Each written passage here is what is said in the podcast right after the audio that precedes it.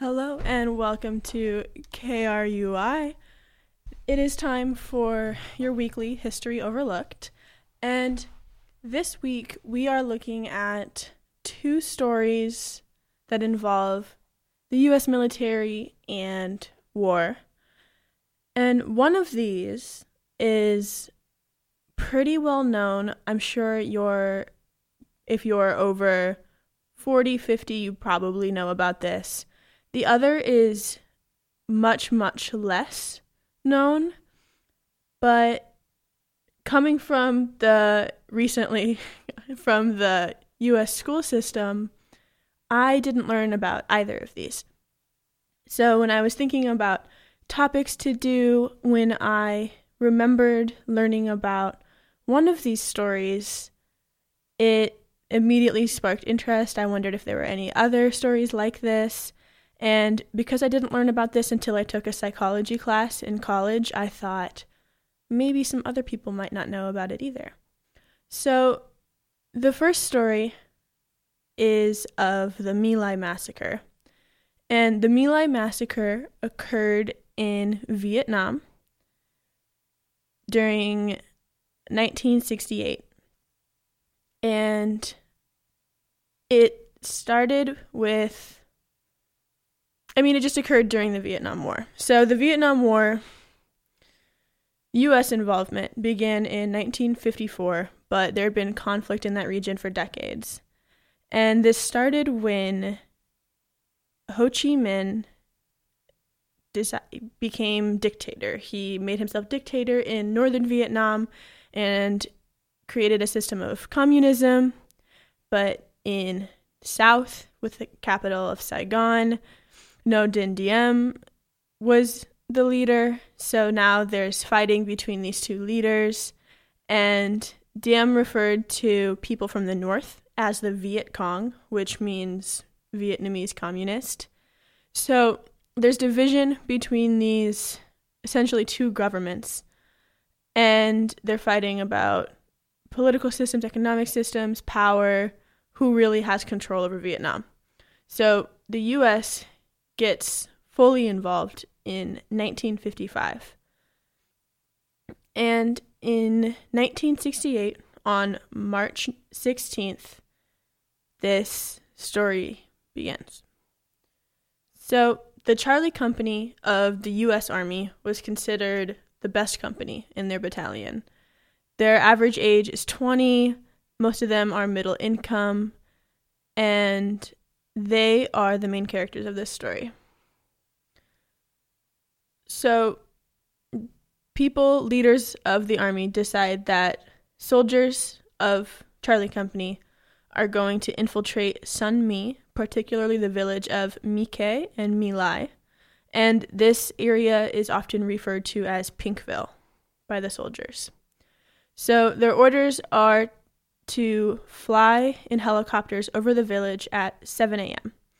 And it's a twelve-minute ride, and then they're going to land and infiltrate the Sơn Mỹ village at seven thirty a.m. And they are told to kill everyone, including women and children, and leave no one alive.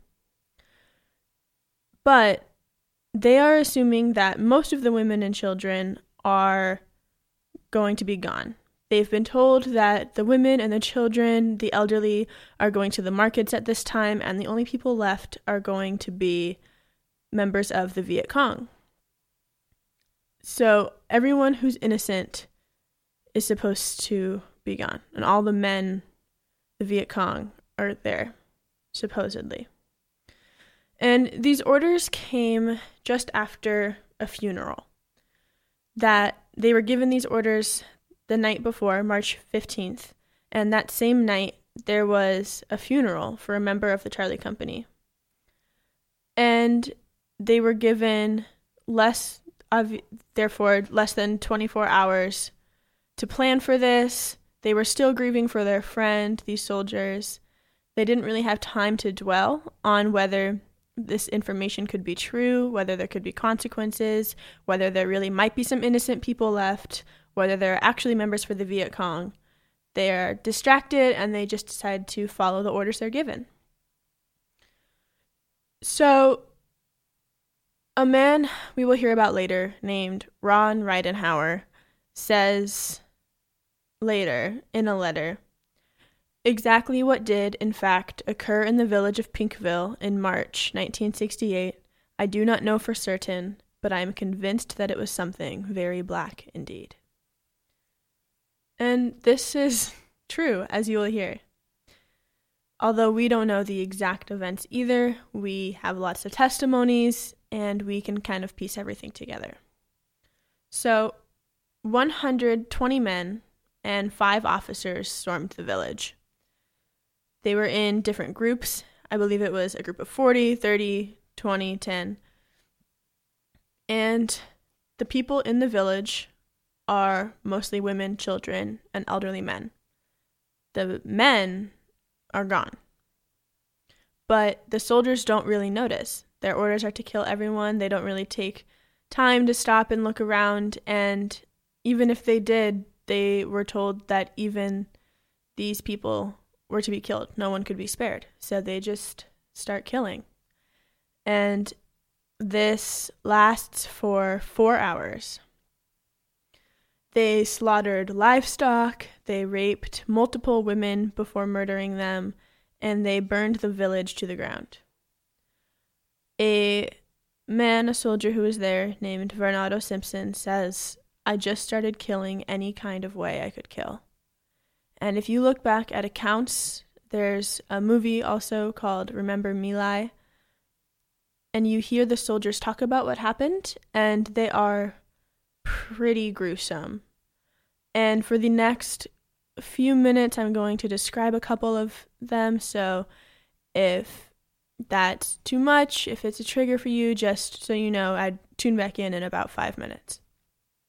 So, Lieutenant Calley, who is the one who gave all of these orders, kind of takes the lead, and he starts dragging dozens of people into a ditch and leaves them all sitting there in a pile before executing them with a machine gun. And another story, actually, is from a a man, a survivor of the massacre, and this video is from the Associated Press. The translations are only in captions, and it's not a voiceover, so because this is radio, I will read that for you as the video goes.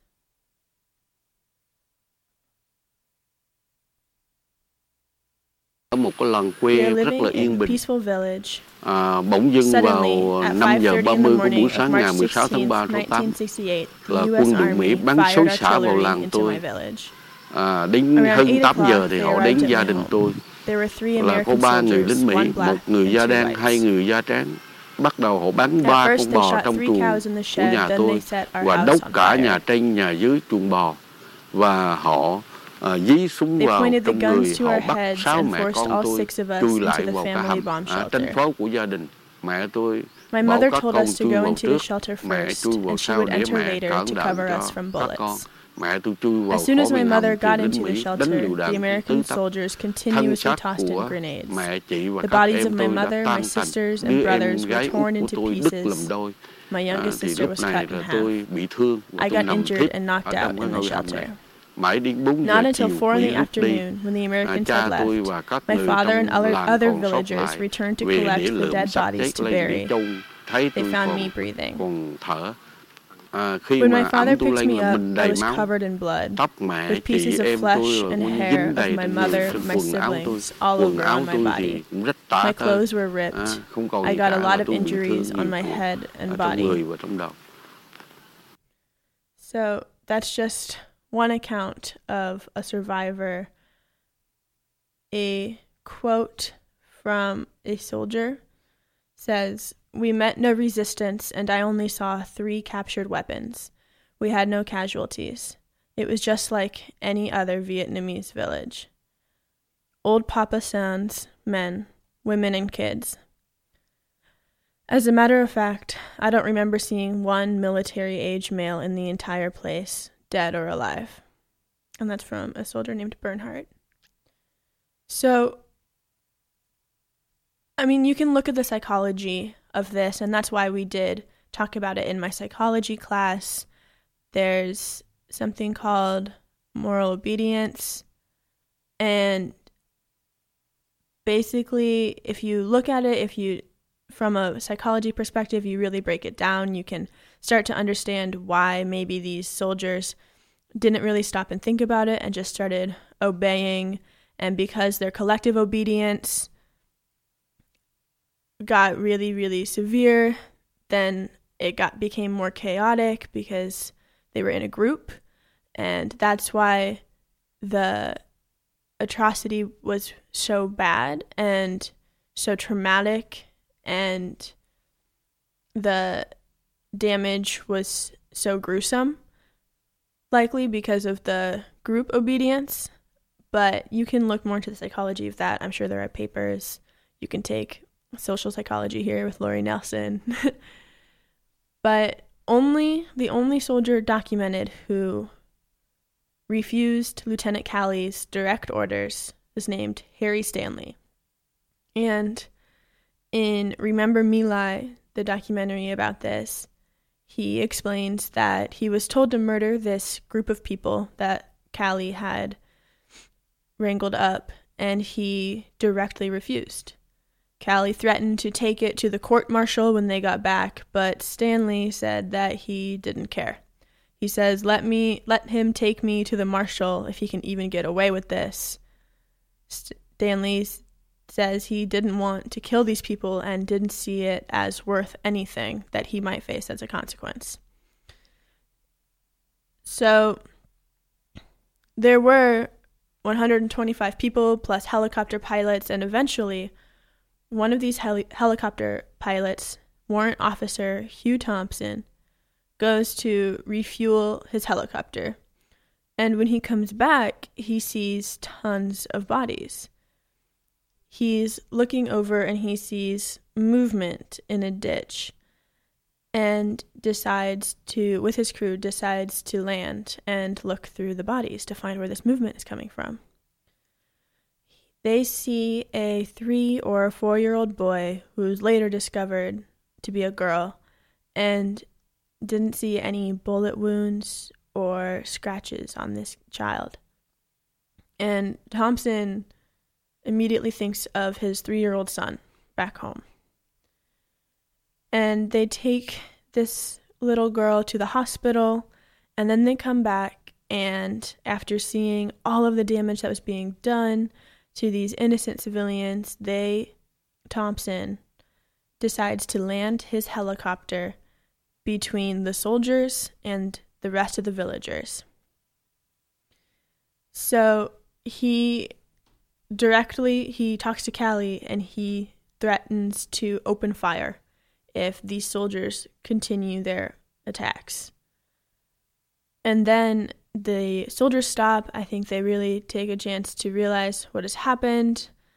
They quit firing, they quit killing, they quit raping, and then Thompson and his crew, and I don't know if other helicopters pilot other helicopter pilots did this as well, but Thompson and his crew flew dozens of survivors to hospitals to receive medical care.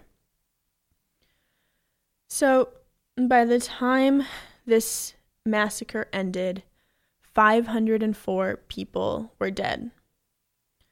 There were one hundred eighty-two women, seventeen of which were pregnant, and one hundred seventy-three children, including fifty-six infants. And this all occurred in four hours. So we're going... All right, so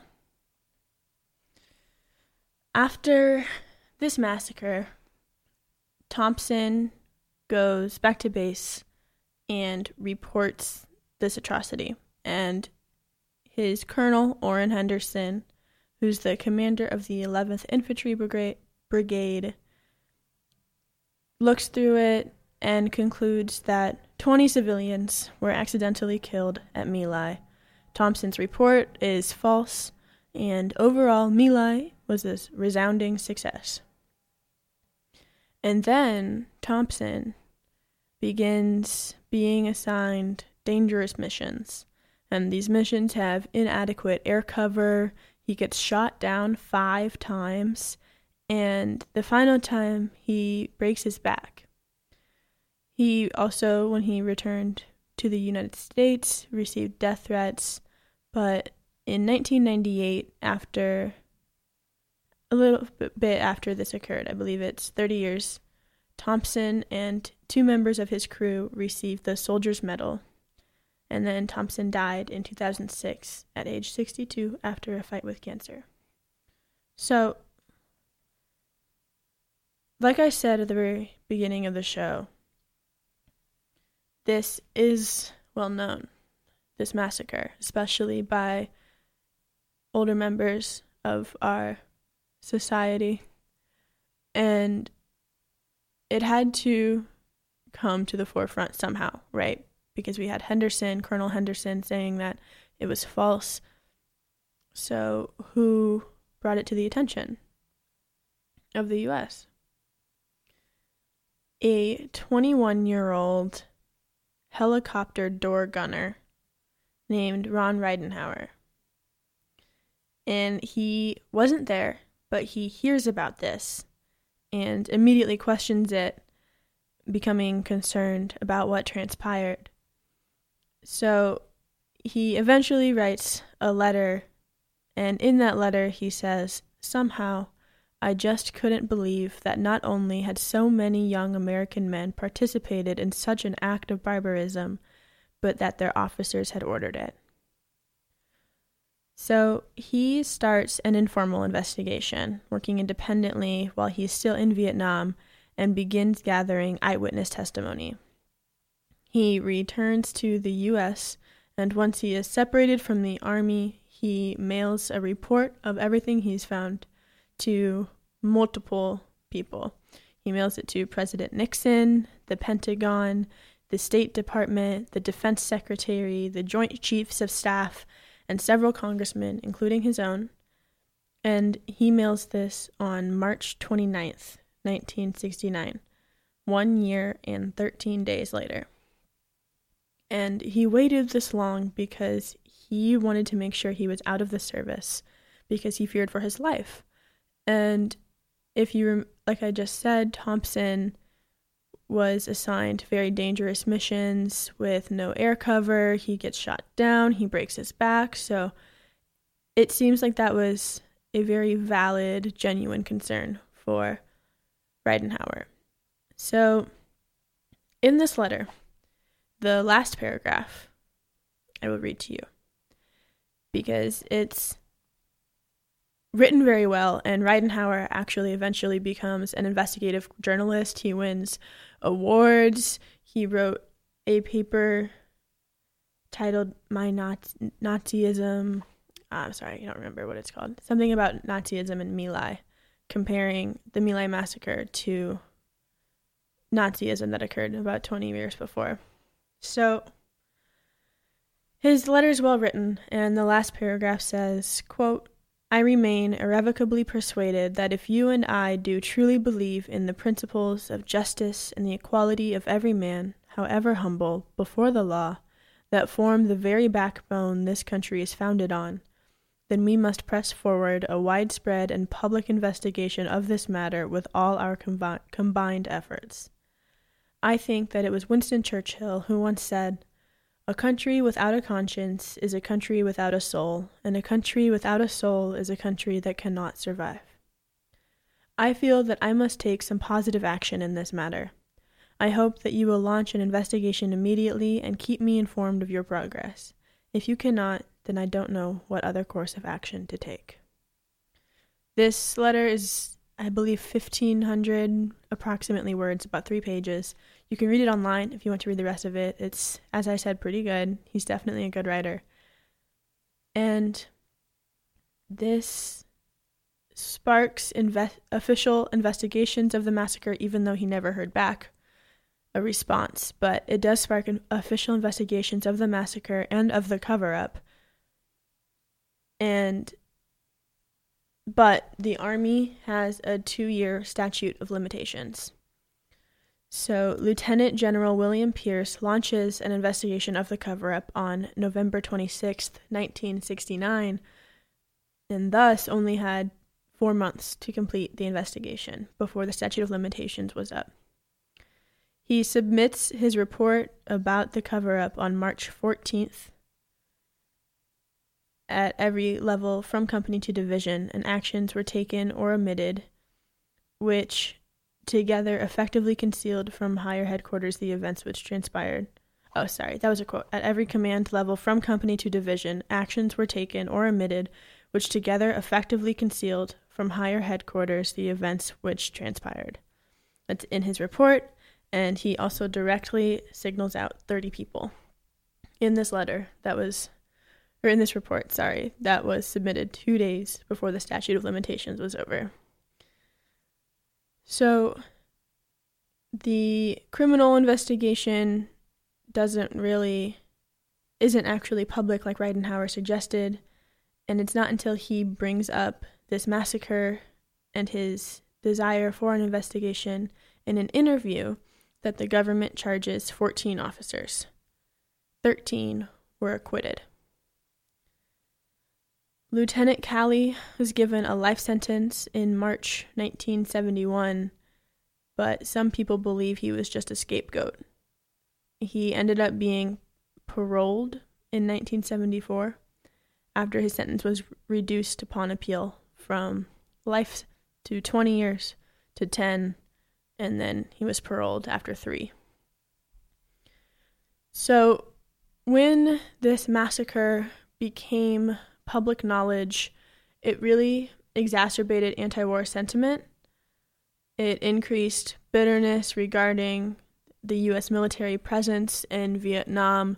It was very, very hotly protested, especially because at this point the U S had been involved for nearly fifteen years, and a lot of people in the United States didn't really see anything was happening. They just saw people being killed and no progress being made, the U S spending money, the U S uh, losing lives. And so it was very protested in the U S. So when this became public knowledge in nineteen sixty-nine, nineteen seventy, it really, really exacerbated this, these protests, this anti-war sentiment.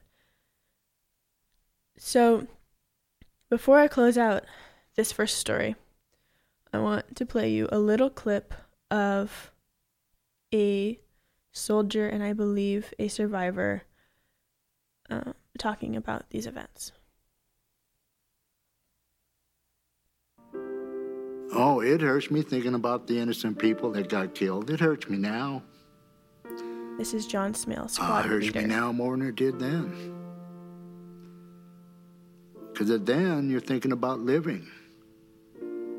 You get out and you're civilian, you think about dying. It's been a while. Now I can sleep. But every once in a while, I dream again about how my father died, how my sister died, how they died next to me. I saw it all. I remember all the time.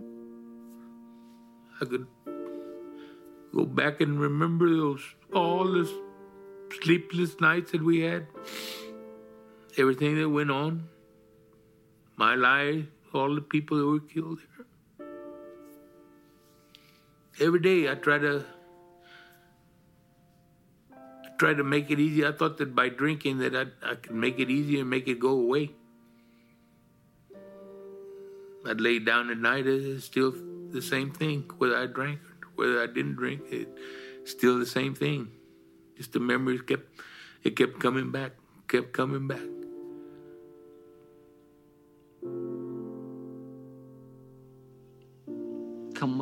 I will never forget. When I am reminded, I suddenly remember the pain. A chapter in the book opens. There is no way I will ever forget.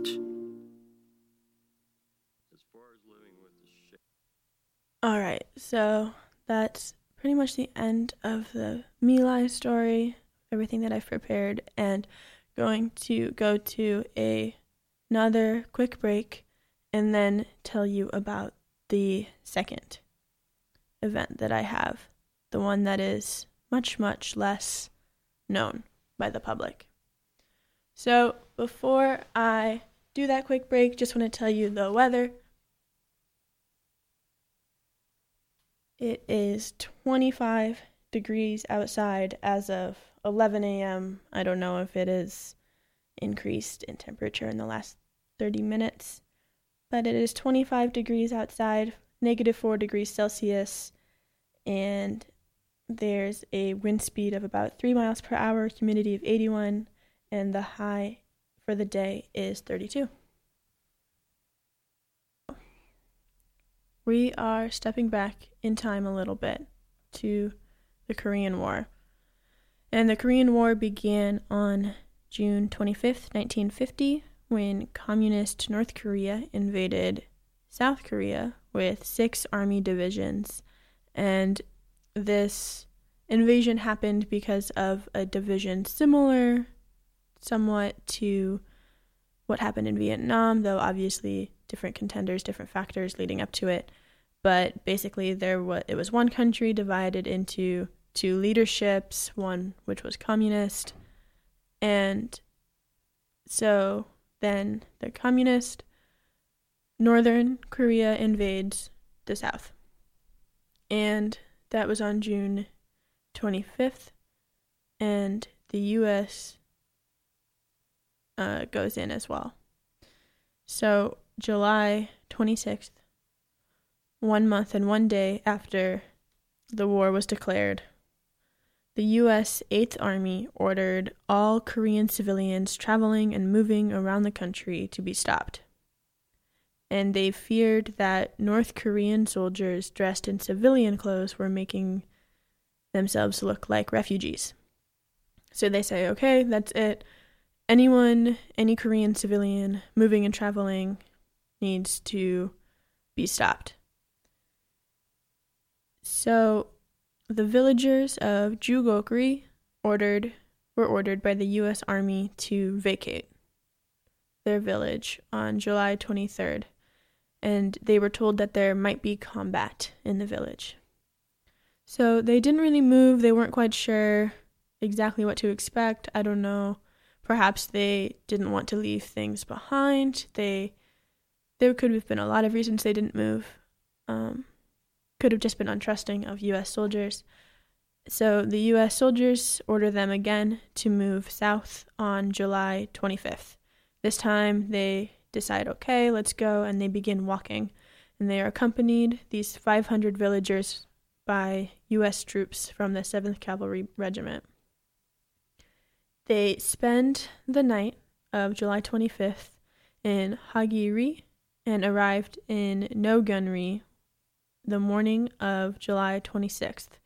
And No Gun Ri is about four miles away from the front line of North Korea. And according to an account of someone who was a small boy and took part of this, he had seen some people be killed along the way by these U S soldiers. But for the most part, they were not concerned, or they were too concerned about what would happen if they stay or stood up, and they just continued going with these soldiers because they were walking to their safety, they were told. So these refugees continue walking with the Americans, and they enter an underpass. And as they get close to this underpass of a bridge, the American soldiers order them to get off the road and onto a railroad track. And this railroad track runs parallel to the road. So now the soldiers begin checking their belongings. And this man named Chung Gu Shik, who is now sixty-one years old and a vineyard farmer, was fifteen years old then. And his account says, quote, "All that the refugees had with them were blankets and rice. We thought inspecting this was not a big deal. but all of a sudden, a sh- soldier with a communications radio on his back transmitted something to somewhere and stopped the inspection and hurried away from us. We were all wondering why they were acting this way when all of a sudden we saw a fighter jet plane fly over us and drop a bomb. When I woke up from the blast, there was something hanging over my back, and again, if this might be too gruesome, if it's a trigger for you, just tune out for about... Mm, it's going to be gruesome for a little bit, actually. I tune out for until eleven forty-five. So, back to the quote, he feels something over his back. Quote, I reached back to see what it was. I find that it was the cut-off head of a boy. The railway was bent as if steel chopsticks were bent by a person, and everything was in chaos. Dead people, dead cows were laid here and there. The bombing lasted for over twenty minutes. Later on, machine guns were also fired. Unquote. So, after this bombing, the soldiers tell the refugees to move under the underpasses and line them up under the underpasses and begin opening fire on them with machine guns. There's no hostile fire from the refugees. The refugees don't even have any weapons on them. They just checked all their belongings. But they were told, fire on everything, kill them all. These soldiers were. An ex-G I named Herman Patterson says, quote, it was just wholesale slaughter. So these people were shot as they tried to escape during the night or as they looked for clean water to drink. The stream begins to run red with blood. And another quote from a survivor named Yang Hei-chan says, quote, the floor under the bridge was a mixture of gravel and sand. People clawed with their bare hands to make holes to hide in. Other people piled up the dead like a barricade and hid behind the bodies as a shield against the bullets. And then seventh Cavalry veteran Joe Jackman says, quote, there was a lieutenant screaming like a madman, fire on everything, kill them all. I didn't know if they were soldiers or what. Kids, there was kids out there. It didn't matter what it was, eight to eighty, blind, crippled, or crazy, they shot them all. Unquote. One woman, according to witnesses, gave birth to a baby on the second day, and it was under the bridge, but she and her husband had to leave their newborn behind, because having a baby would put all three of them more at risk of being killed. On the fourth day, the Americans came closer to the bridge to kill everyone still alive, which was mostly just women and children, because the men had either been killed or escaped. Half of the one hundred people alive were killed by these close-range shots, and everyone else just died from shock and dehydration. Overall, the No Gun Ri massacre lasted for four days and three nights. No one knows for sure, but the estimated death count is somewhere between two to three hundred and four hundred, but some do claim that five hundred were killed. The case was not reported to appropriate authorities. In fact, it was largely unreported, which is why it did receive so much less attention and is less known than the My Lai massacre. So there were compensation claims sent by, I believe, people from Korea to the U S Claims Office in Seoul on October...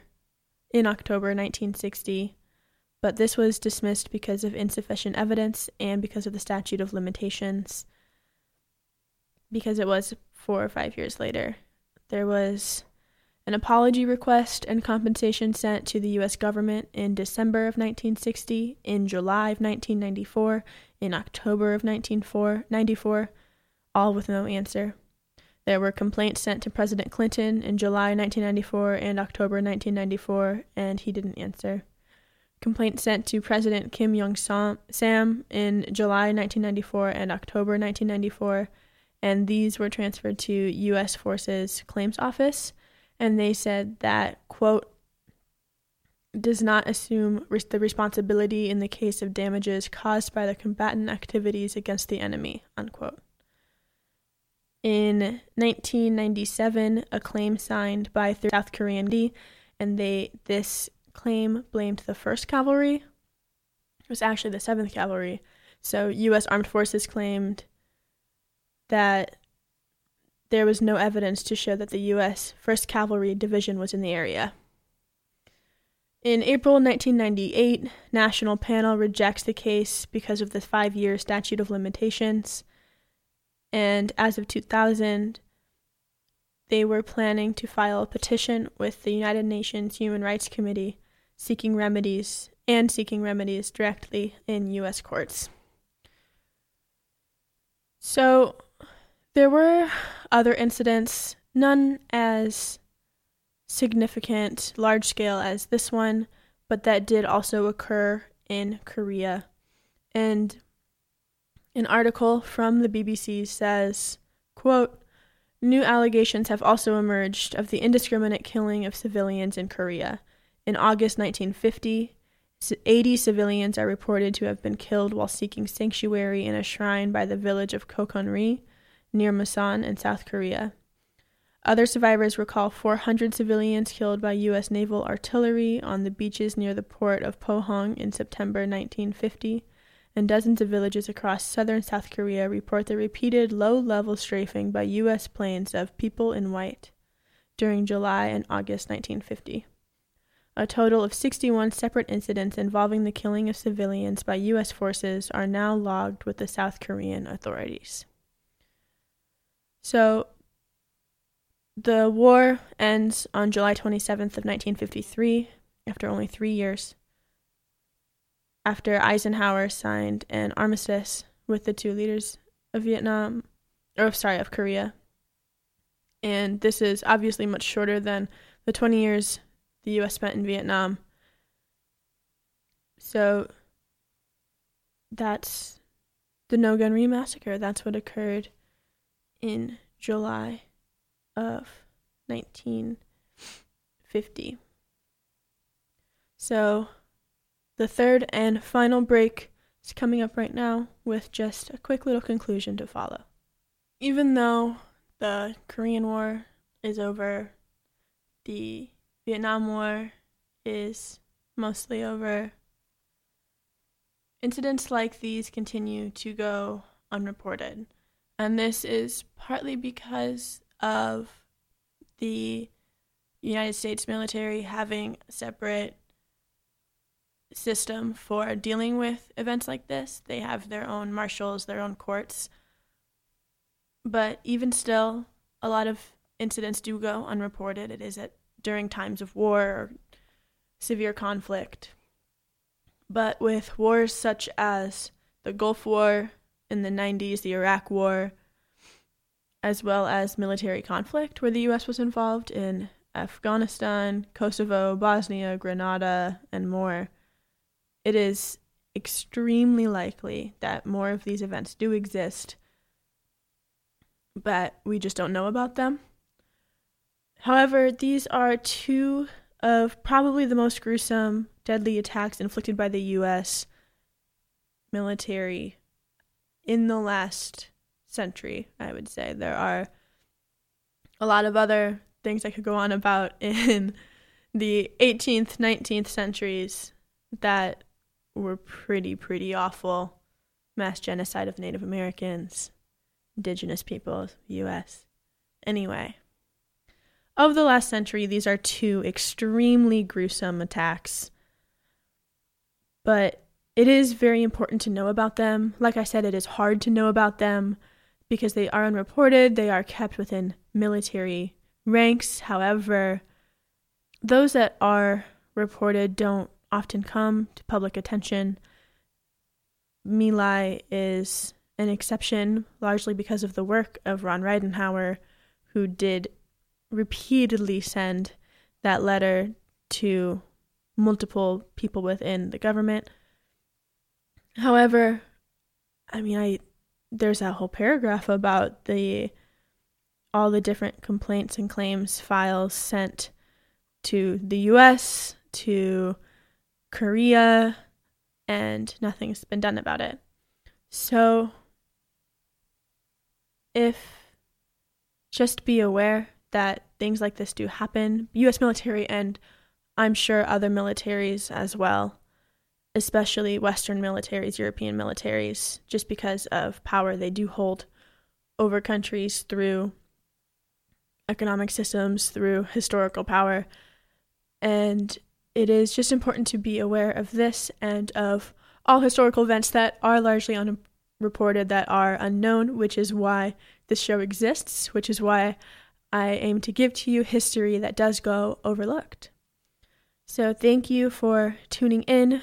For the next couple of weeks, I, and likely many other shows, will be off air because of winter time, because school's out and this is campus radio. But do tune in when you can, see if any shows are here. And I will see you again on December thirtieth with another episode of History Overlooked.